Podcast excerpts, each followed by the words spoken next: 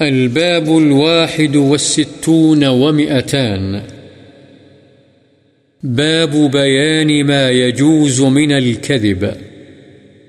جھوٹ کی بعض جائز صورتوں کا بیان. اعلم أن الكذب وإن كان أصله محرما فيجوز في بعض الأحوال بشروط قد أوضحتها في كتاب الأذكار ومختصر ذلك أن الكلام وسيلة إلى المقاصد، فكل مقصود محمود يمكن تحصيله بغير الكذب يحرم الكذب فيه، وإن لم يمكن تحصيله إلا بالكذب جاز الكذب. ثم إن كان تحصيل ذلك المقصود مباحا، كان الكذب مباحا، وإن كان واجبا كان الكذب واجبا، فإذا اختفى مسلم من ظالم يريد قتله أو أخذ ماله وأخفى ماله وسئل إنسان عنه، وجب الكذب بإخفائه، وكذا لو كان عنده وديعة وأراد ظالم أخذها، وجب الكذب بإخفائها. والأحوط في هذا كله أن يوري، ومعنى التورية أن يقصد بعبارته مقصودا صحيحا ليس هو كاذبا بالنسبة إليه، وإن كان كاذبا في ظاهر اللفظ، وبالنسبة إلى ما يفهمه المخاطب. ولو ترك التورية وأطلق عبارة الكذب فليس بحرام في هذا الحال.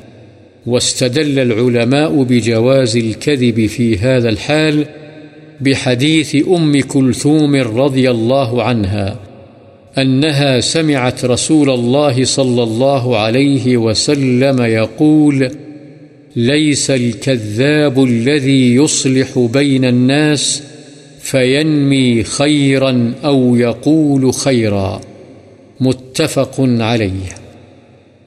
زاد مسلم في رواية قالت أم كلثوم رضي الله عنها ولم أسمعه يرخص في شيء مما يقول الناس إلا في ثلاث تعني الحرب والإصلاح بين الناس وحديث الرجل امرأته وحديث المرأة زوجها معلوم ہونا چاہیے کہ جھوٹ اصل میں تو یقیناً حرام ہے، تاہم بعض صورتوں میں چند شرطوں کے ساتھ جھوٹ بولنا جائز ہو جاتا ہے، جنہیں میں نے کتاب الاذکار باب النہی عن الکذب و بیان اقسامہ میں واضح کیا ہے۔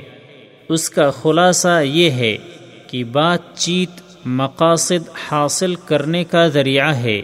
چنانچہ ہر وہ مقصود جو پسندیدہ ہے اور اسے بغیر جھوٹ کے حاصل کرنا ممکن ہے، اس میں جھوٹ بولنا حرام ہے۔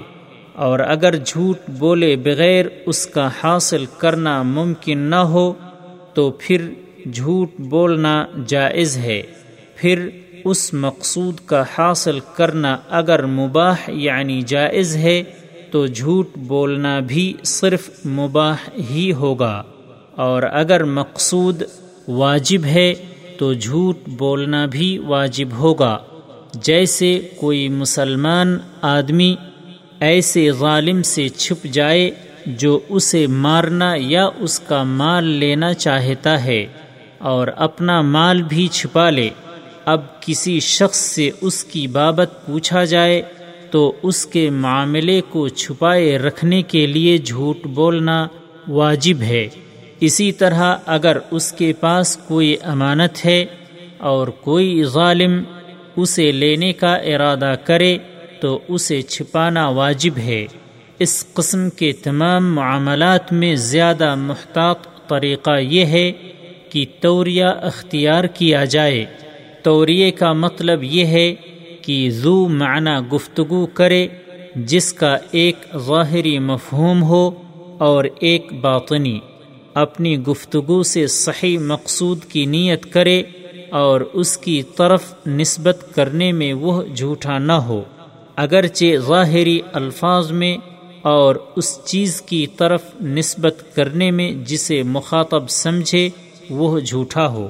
اور اگر توریے کی بجائے صاف جھوٹ ہی بولے، تب بھی اس قسم کی حالت میں جھوٹ بولنا حرام نہیں ہے۔